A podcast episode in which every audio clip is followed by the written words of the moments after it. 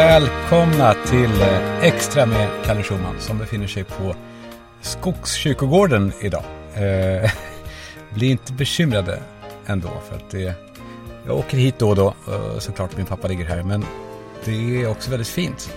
Och man får köra bil och stå här och se. Jag vet inte vad man ser ut som när man står i en bil eh, och pratar för sig själv. Det ser kanske inte toppen ut. Men eh, en bit bort så sitter en tant på en fällstol vid en, en gravsten. Och det, det är fint ändå. Det är som det är liksom.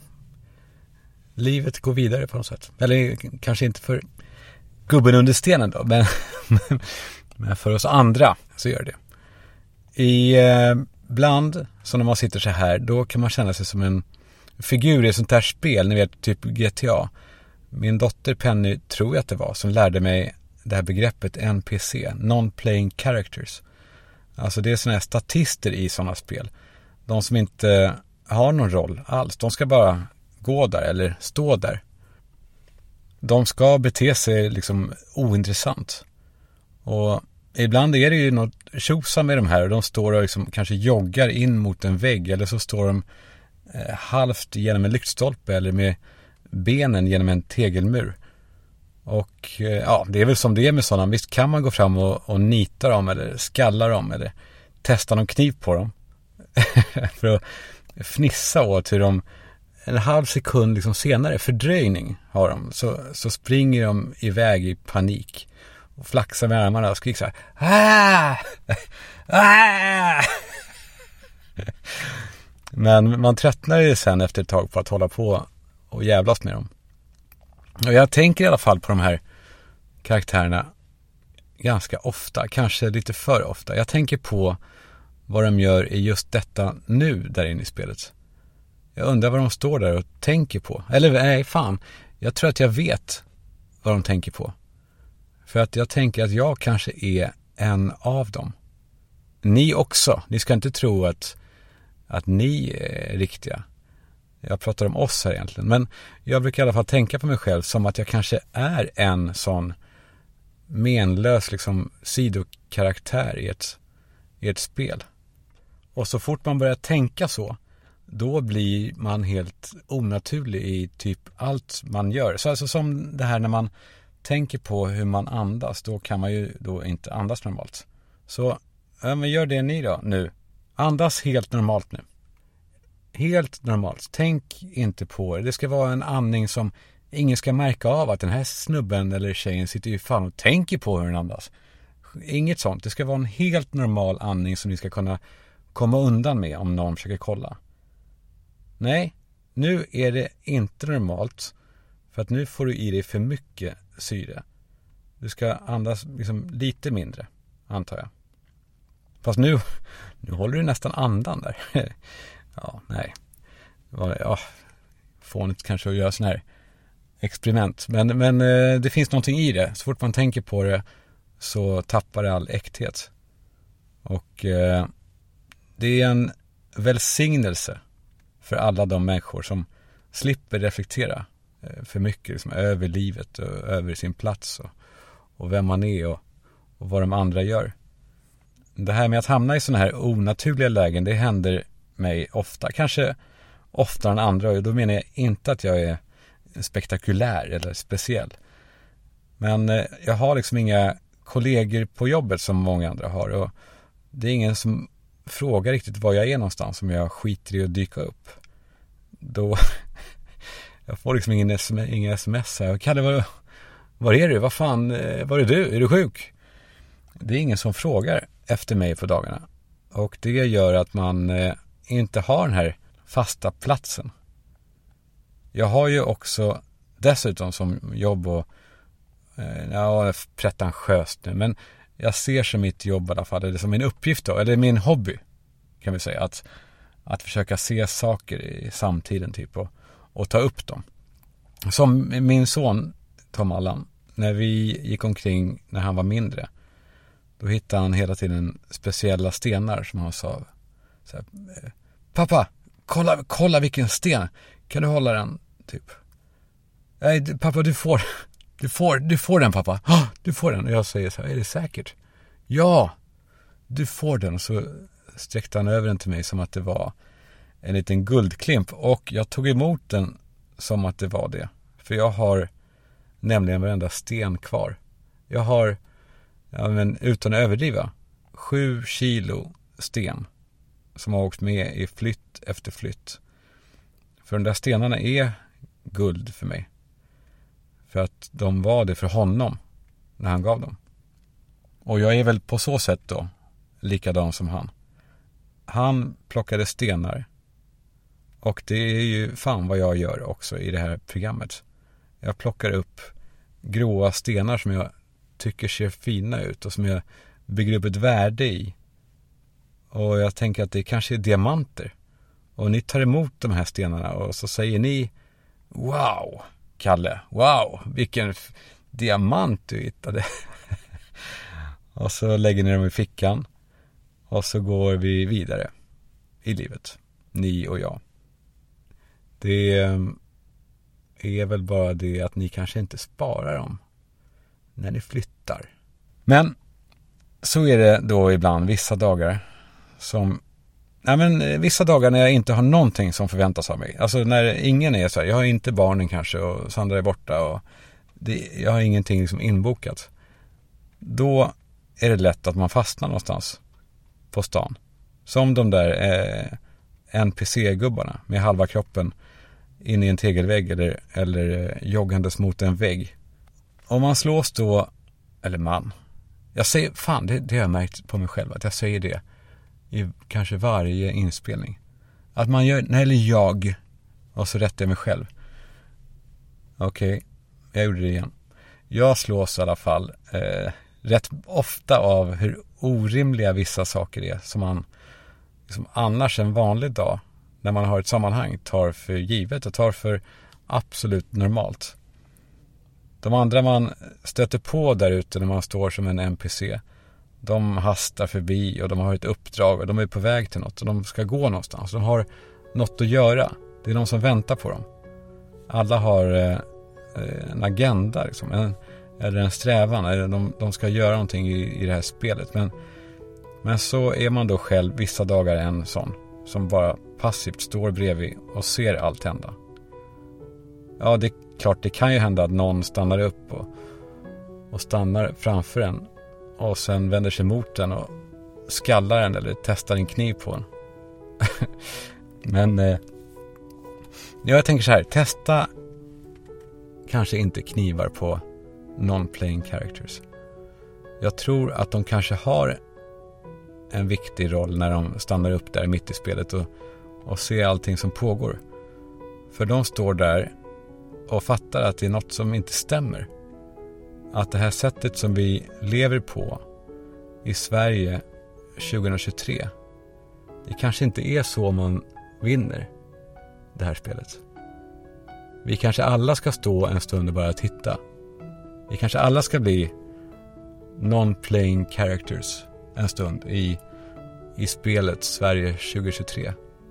Sverige som, som ju är liksom var och en för sig landet. Tänk på ditt landet Sverige. Sverige, landet, ja, Sverige är landet där de som följer samhällsreglerna, de är naiva, lurade jävla idioter. Och där de som ställer sig i kön istället för att liksom hitta ett sätt att lösa det utan kö, de är körda. Sverige är Tobias Billström-landet. Och sprängningen i Portenlandet.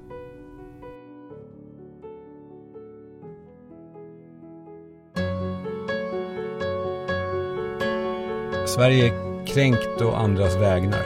Och Klarna. Jag är kränkt och andras vägnar. Jag är betala sen med Klarna. Jag är löftet om operationerna som aldrig blivit av. Jag är glutenintoleransen, jag är receptet på elvansen. Jag är det nya lagförslaget, de nya tuffa tagen. Jag är tolkningsföreträdet, jag är högre amortering. Jag är kroppspositiv jag är fetma-alarmismen. Jag är rätten att visitera. Jag är botox som injiceras. Jag är det verkningslösa i CBD. Jag är lånet till sommaren.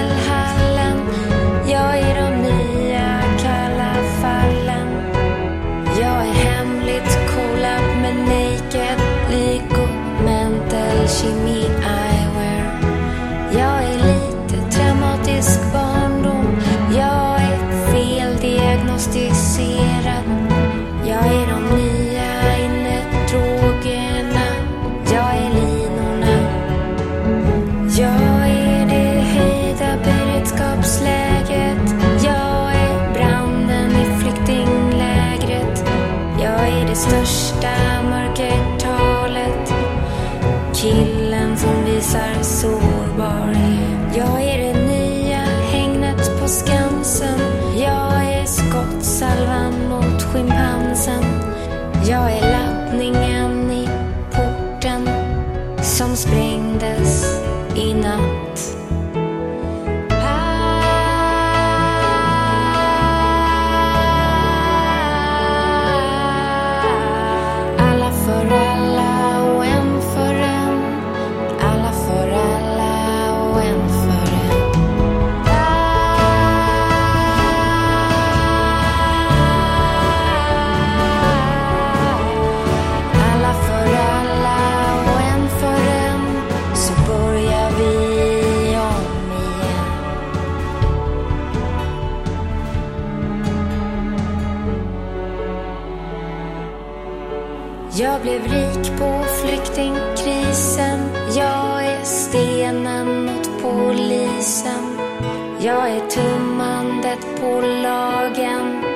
om yttrandefrihet.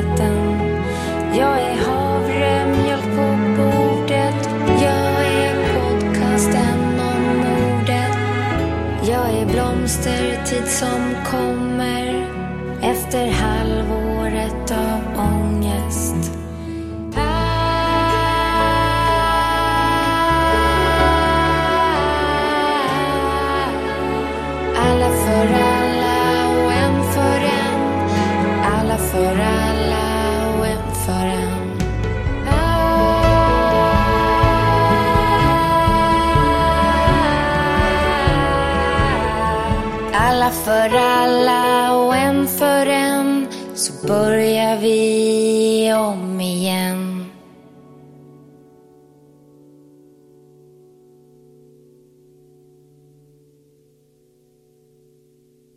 Det där var alltså världspremiär för eh, den här låten då, vad den nu ska heta. Kan den heta det? Sverige 2023. Jag har pillat med det här ett tag. Jag eh, skrev texten, jag hörde Kents otroliga förlaga som heter La Belle Époque och tänkte att man kanske kan utveckla den och uppdatera texten så att den blir, fan det låter som att man förbättrar den. Jag, jag gjorde en tolkning av den, en travesti av La Belle Époque. Och Sandra sjunger, min tjej. Och Joel Lysarides, som jag har hjälpt mig här i extra tidigare, han spelar pianot. Och så hörde jag av mig till Claes Ålund, legenden, som ligger bakom ja, det allra bästa Sverige har gjort i musikväg. Han eh, skruvar lite på, på soundet. Och jag vet inte ens, man kanske inte får säga det. Eller det kanske är en så här, oh, det får man inte prata om. Jag vill i alla fall tacka både Claes och Joel och Sandra och eh, Kent. Så eh, om allt går som det ska så borde den ligga kanske på Spotify nu eller så är den på väg upp. Sök i så fall på eh, Sverige 2023 av, eh, vi får skriva det, artist då, Sandra med H, S-A-N-D-H-R. Ja, kul. Det är kul det här att göra låtar. Jag skulle vilja göra fler. Om ni har någon idé där så får ni gärna komma med den och, och vad borde vi göra för låt? Säg till i så fall. Jag älskar i alla fall vårt, eh, ja men som eh, grejerna vi gör tillsammans. Grejer killar gör till exempel. Som bara utvecklas och utvecklas. Det är, ett, eh, det är dags för eh, mig att tacka Aimo. Eh, få tag på en elbil för en timme eller en dag eller en vecka eller en månad bolaget. Ni vet, Aimo som, eh, ja vad ska man säga, men så här. Jag är en sån person som gillar fast track på Arlanda. Jag eh, tycker jävligt mycket om det. Inte bara för att man får titta och fnissa åt alla eh, sorgliga små sniglar som står och köar. Utan också för att göra ens eget liv bättre. Och samma sak är det med IMO. De ger en liksom eh, ett fast track i hela livet. Så jag skulle säga så här. Ta inte en IMO om du gillar bensinare. Eller om du är en sån som uppskattar en bra kö. Om du gillar köer, skit i Aimo. Om du gillar att hänga på hyrbilskontor med Jörgen och Örjan och de i vita skjortor, hoppa Aimo. Stanna kvar hos gammelbilarna. Om du gillar nycklar av järn som man ska doppa in i ett hål och vrida om, hoppa då Aimo. För oss andra, vi som eh, gillar fast tracks, eh, Aimo, det är grejen för oss. Perfekt också för oss som har bolag. Tack Aimo för att ni gör det här möjligt. Och tack bokadirekt.se. Eh, det är snart skolavslutningar och det är hög tid att förbereda facet. Och jag vill inte vara en sån där eh, dyster eh, fågel. Men jag vet hur det är och jag vet hur det känns att vara på skolavslutning som elev och så är släkten där och man skäms som fan för dem. Det flagar om farfar och, och mormor luktar lite konstigt. Pappa, hans eh, hår är helt oklippt och, och mammas eh, eh, sån här mascara, den är absolut inte on flik. Mamma har ont i ryggen, artros eller ischias eller någon sån skit. Mina föräldrar bokade inte tid på Boka Direkt inför skolavslutningen och de finns inte längre. De är nere i, långt ner i jorden. De eh, dog. Ja. Så låt inte era barn skämmas för er. Ta tag i det här nu. Unna er. Tack bokadirekt.se. Och tack Vid. Eh, det är nikotinpåsarna för oss som gillar att och För eh, det är faktiskt lite grann så med oss vid-lovers att eh, saker händer oss. Det börjar med att man sitter och ser skön ut med en dosa vid strawberry på bordet på krogen och så kommer den där liksom snygga fram och bara Men jag, jag visste inte att du kör vid. Och man bara, jo, jo. Och den här snygga personen bara, men då måste vi ligga med varandra. Och man bara, ja, ja, ja. Det kanske vi måste. Det kanske vi kan göra. Det, jag ser inga hinder eh, för det. Och så går man hem med den där supersnygga, härliga poppis i stan-personen. Och man gör det för sånt här händer vid folket som är över 25 och eh, vet om att det är nästan förbjudet beroendeframkallande. Bra vid. Tack vid! Ja, det är ännu en sån där vecka med lovdagar. Specialvecka. Jag vet inte hur det är med er, men för mig är det mer och mer sjukt. Jag fattar inte hur folk får ihop det. Den här, den här grejen med klämdagar till exempel. Som idag när jag spelade in det. Dagen innan då 6 juni som nu är en helgdag. Det är då ledigt från skolorna för att det är dagen innan en röd dag. Jag fattar inte det. Så här var det väl inte förut på den gamla goda tiden? Eller? Jag kan inte komma ihåg det. Och så av någon anledning, och det här är så här mörkt ämne för det får man knappt prata om. Men av någon anledning så har ja, men, varenda specialdag eh, hamnat på, liksom, på min vecka, eh, min barnvecka. Hela våren. Alltså, ja, men både sport och påsklovet såklart. Hela, hela skiten.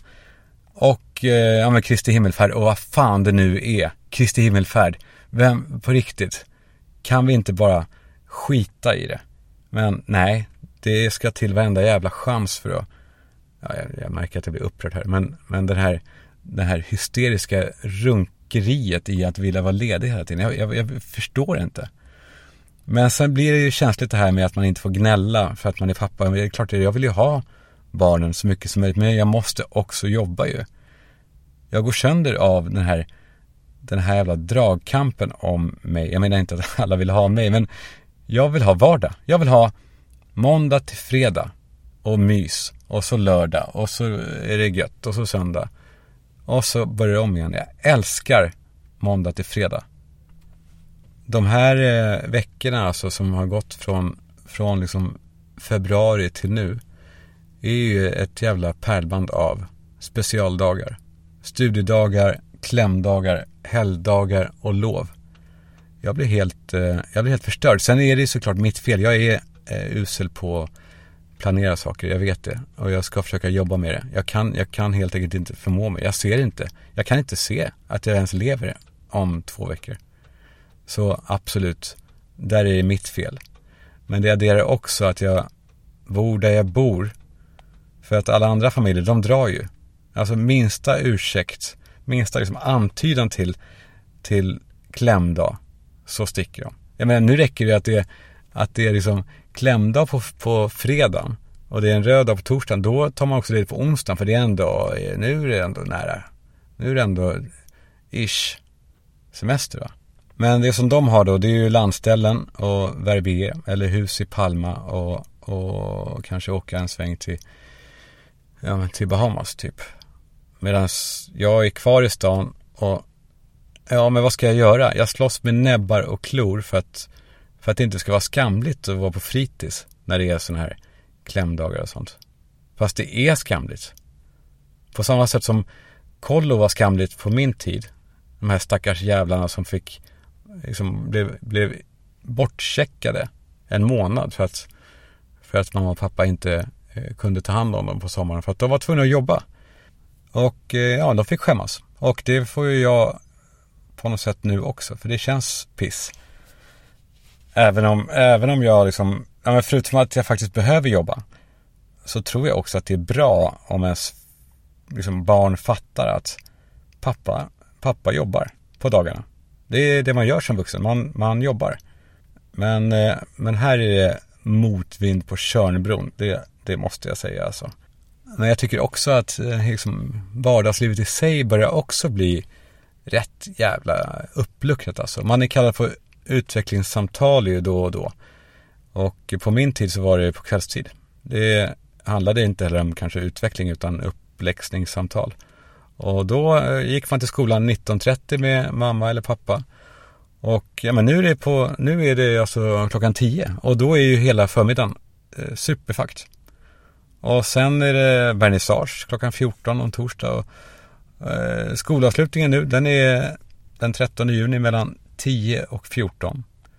Och så är det fotbollsträningar 16.00, två dagar i veckan. Och då är då arbetsdagen över 15 är tanken då. Om man inte har en au pair, vilket de flesta väl har.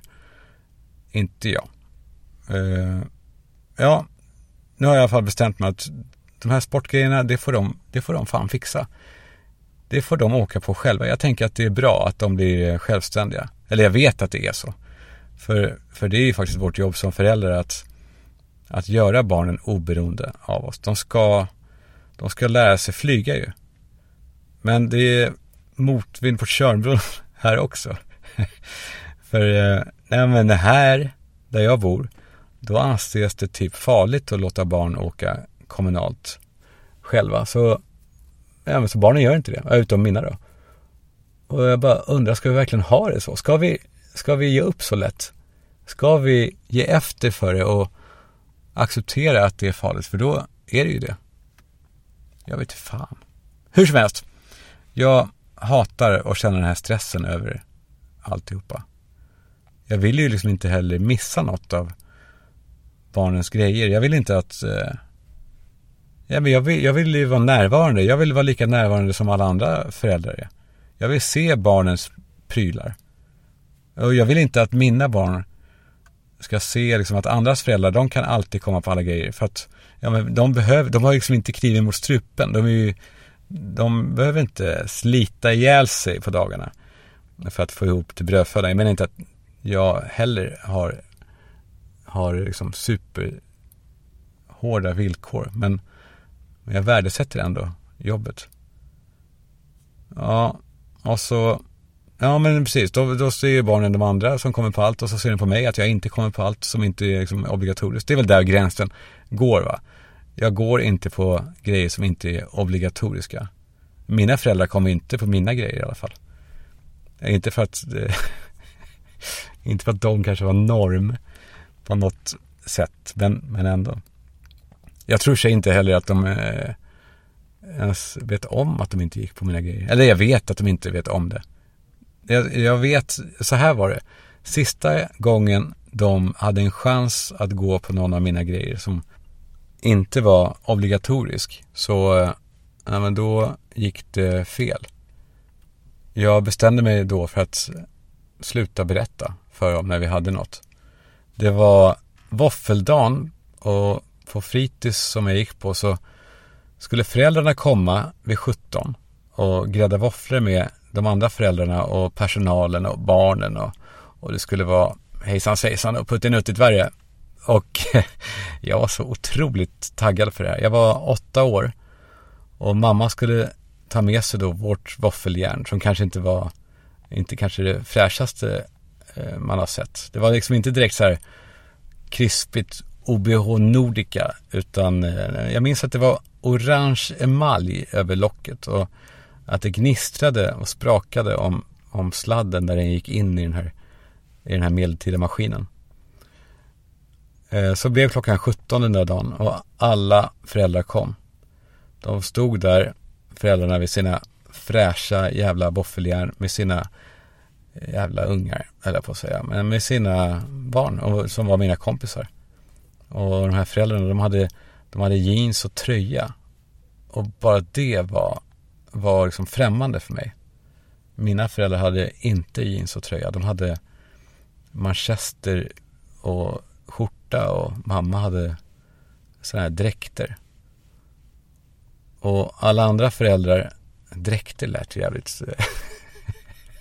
som att hon är, åkte skridskor eller någonting. Hon, hon hade sådana här, eh, eh, vad har man som kvinnor som jobbar på kontor, så här, blus och kjol, typ. Dräkt. jag minns i alla fall att alla andra föräldrar, de hette också helt andra som typer av namn än mina föräldrar. Min mamma hette Lisette och pappa hette Allan och deras föräldrar, de hette så här, Thomas, Håkan och Nettan och, och sånt. Jag var avundsjuk på det. Ja, de stod där och gräddade sina jävla våfflor och pratade med varandra och det var så jävla mysigt och fungerande och rent. Och jag stod i strumporna på, liksom, vad heter det, Först, Farstubron. När du vet när det är sådana här, eh, det är träplankor utanför så att de med eventuell rullstol ska kunna baxas in i lokalerna. Jag stod där och tittade efter mamma till halv sex och då satte jag på mig skorna och gick hem. Och när jag kom innanför dörren så sa, sa pappa hej, hej, som från, från sitt rum som han brukade. Och, och jag sa hej med den största ansträngningen för att det inte skulle höras att jag grät. För han hade nog ingen aning om det här. Det var bara mamma som skulle komma. Och jag sprang upp och jag gömde mig bakom soffan. Och jag kände mig så övergiven liksom och, och utanför ja, men ni kan tänka er, hela min, jag förbannade liksom hela mitt liv på något sätt. Jag ville vara som de andra och inte ens det här. Jag ska inte överdriva nu vad jag tänkte, jag var åtta år. Men nu i efterhand och när jag försöker tolka mig själv så ska jag sluta försöka, för det går nog inte. Jag var gen genomledsen. Jag var superduperledsen. Man säger aldrig superduperledsen längre. Superduperbra. Jag var eh, förtvivlad. Och jag tror faktiskt att någonting gick sönder i mig den dagen. Och det kan man ju så här håna nu, så här navelpillande jävla tönt som sitter i en skön Aimo på Skogskyrkogården och, och tänker på jag, då blev jag ledsen faktiskt. Men jag blev faktiskt det. Jag tror att det spelar ingen roll hur stora saker det är. Vissa saker eh, kan eh, skapa sår som aldrig läks. Och det är lite orättvist för att man vet aldrig vilka saker det är. Ja, hur som helst, jag satt där bakom soffan och mamma kom hem så småningom. Jag hörde, jag hörde när hon kom på misstaget när hon pratade med pappa nere i köket. Shit! Karl Johans våfflor! Ja, shit! Mon Dieu! Mon Dieu! Mon Dieu! Det kunde hon säga ibland.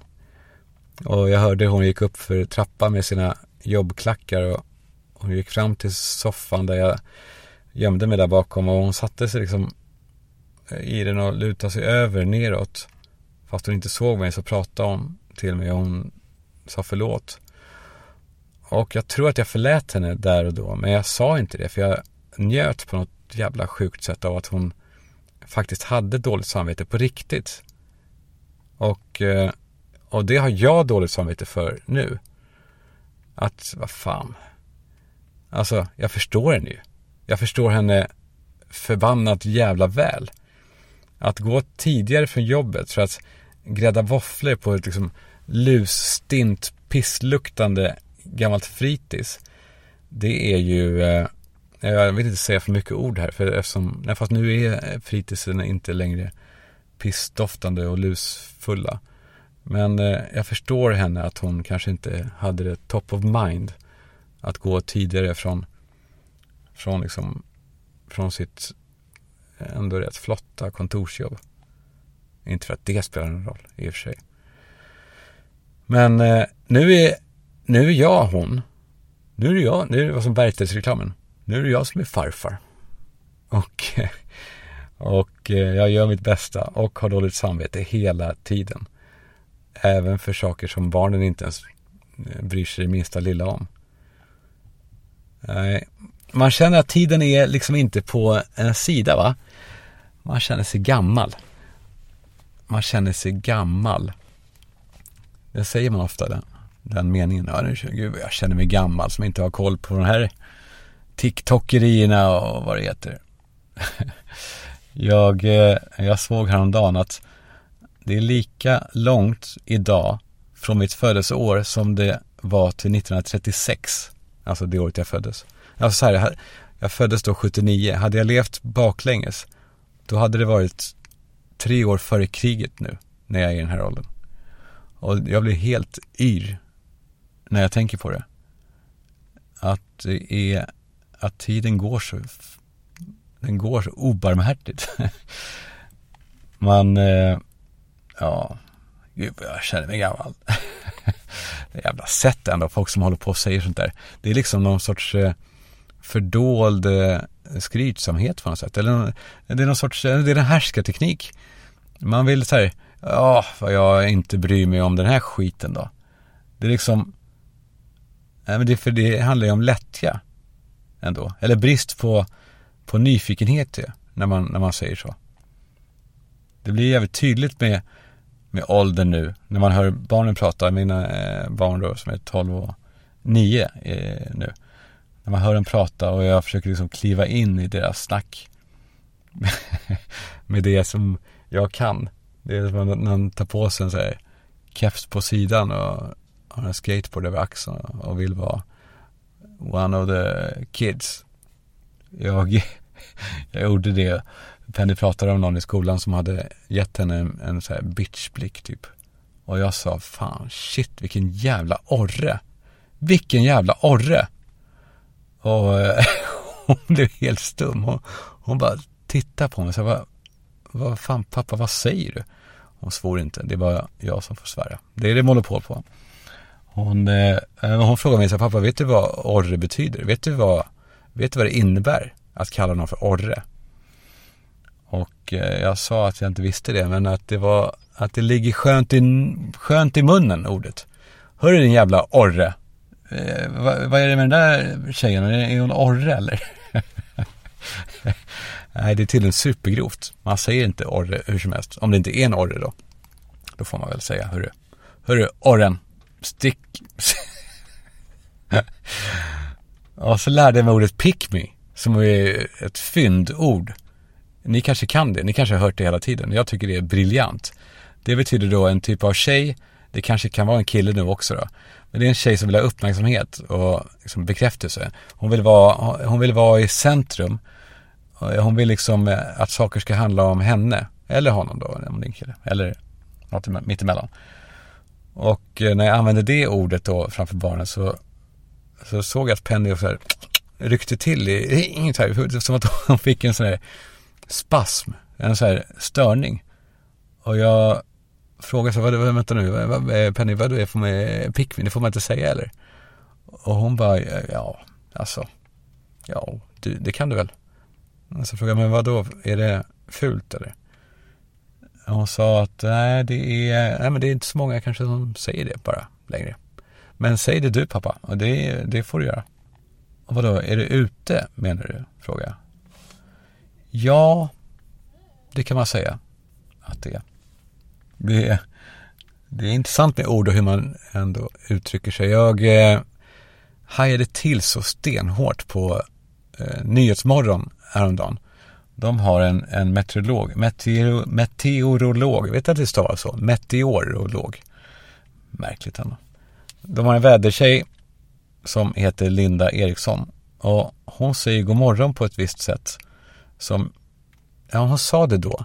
Vi ska få höra hur hon säger det. För att jag så här, hajade till så här, hm, vänta nu, vänta nu här.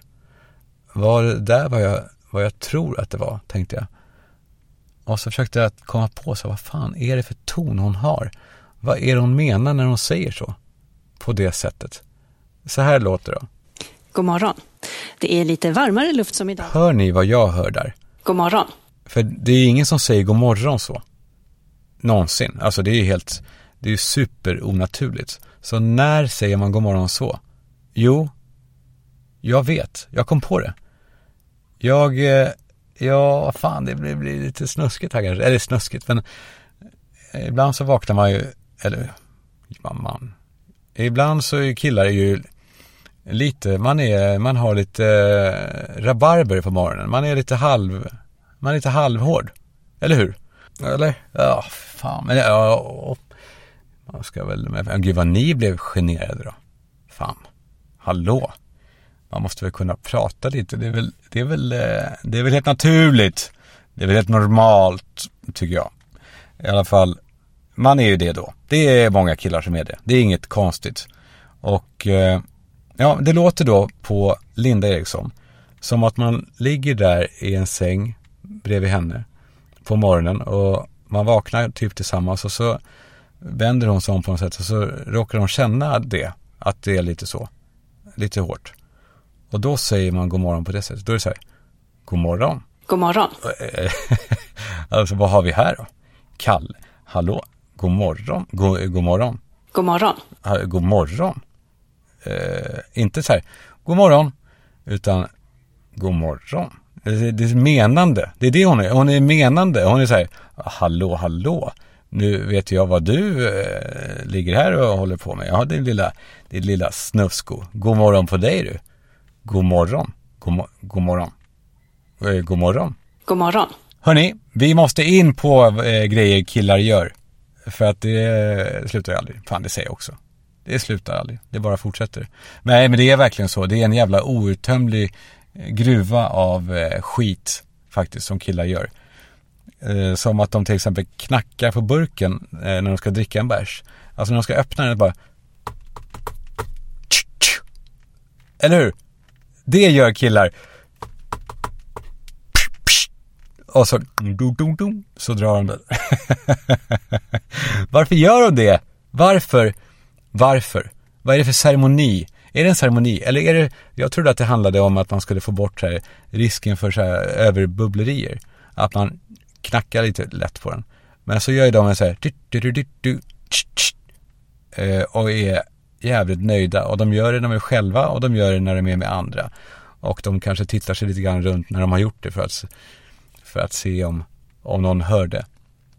Det påminner mig om en viss människotyp som, som jag hat, nej, hatar, ska man inte säga. Men ni vet om man är på en middag eller något.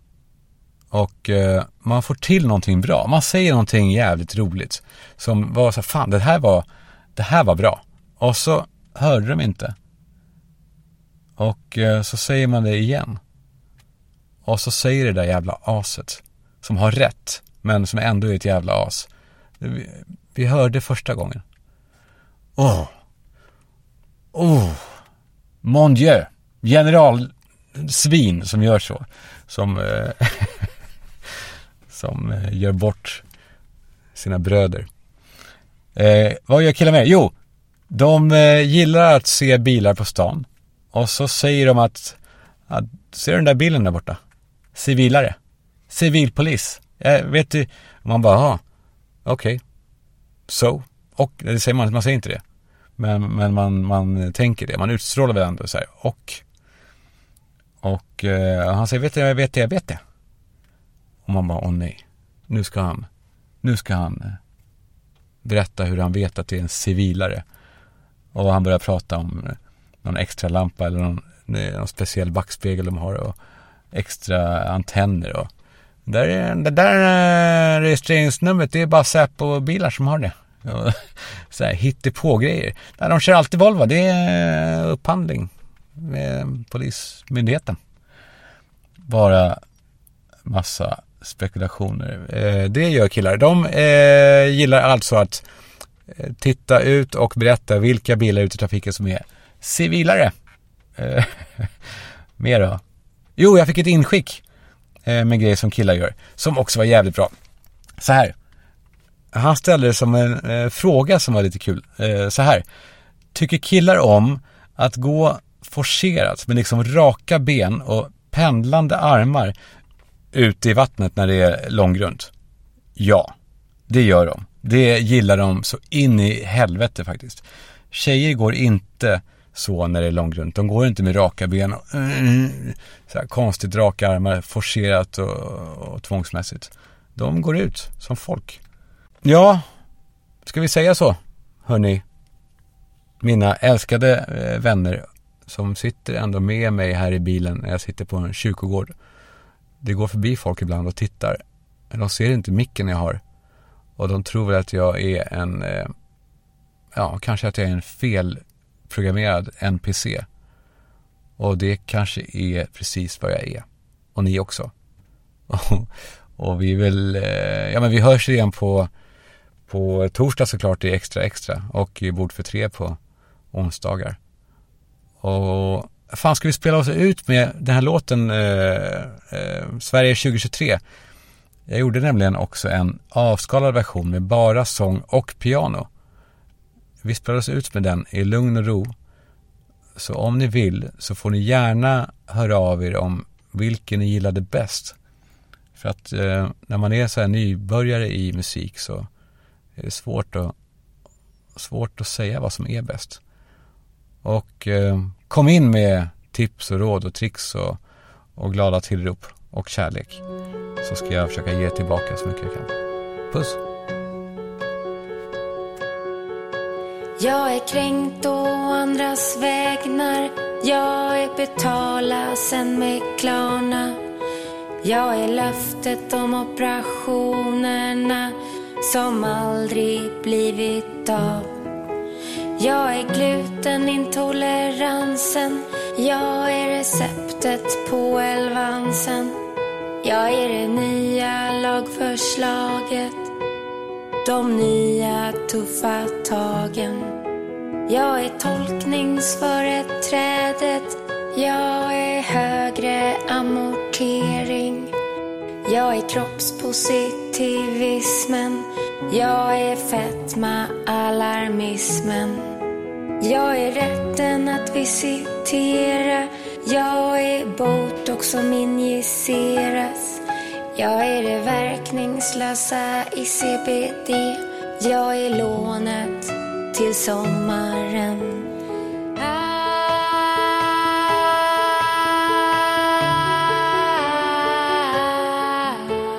Alla för alla och en för en.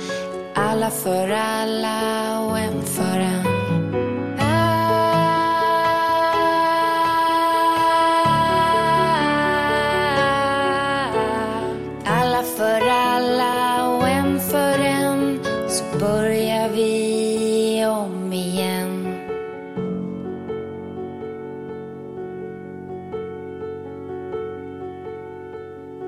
Jag är den tomma paddelhallen. Jag är de nya kalla fallen. Jag är hemligt collab med Naked, Lyko, Mental, Chemi, Eyewear. Jag är lite traumatisk barndom. Jag är feldiagnostiserad. Jag är de nya innedrogerna. Jag är linorna. Jag är det höjda beredskapsläget. Jag är branden i flyktinglägret. Jag är det största mörkertalet. Killen som visar sårbarhet. Jag är det nya hängnet på Skansen. Jag är skottsalvan mot schimpansen. Jag är laddningen i porten som sprängdes i natt.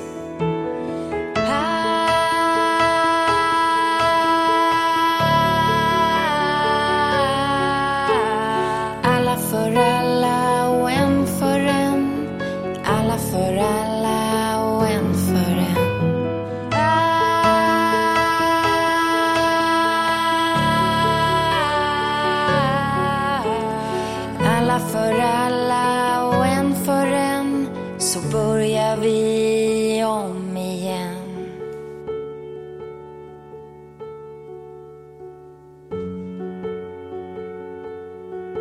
Jag blev rik på flyktingkrisen. Jag är stenen mot polisen.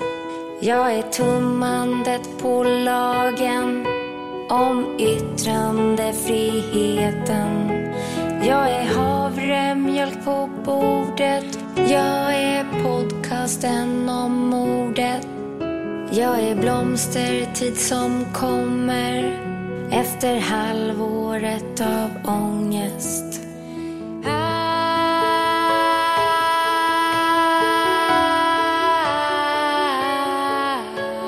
Alla för alla och en för en. Alla för alla och en för en.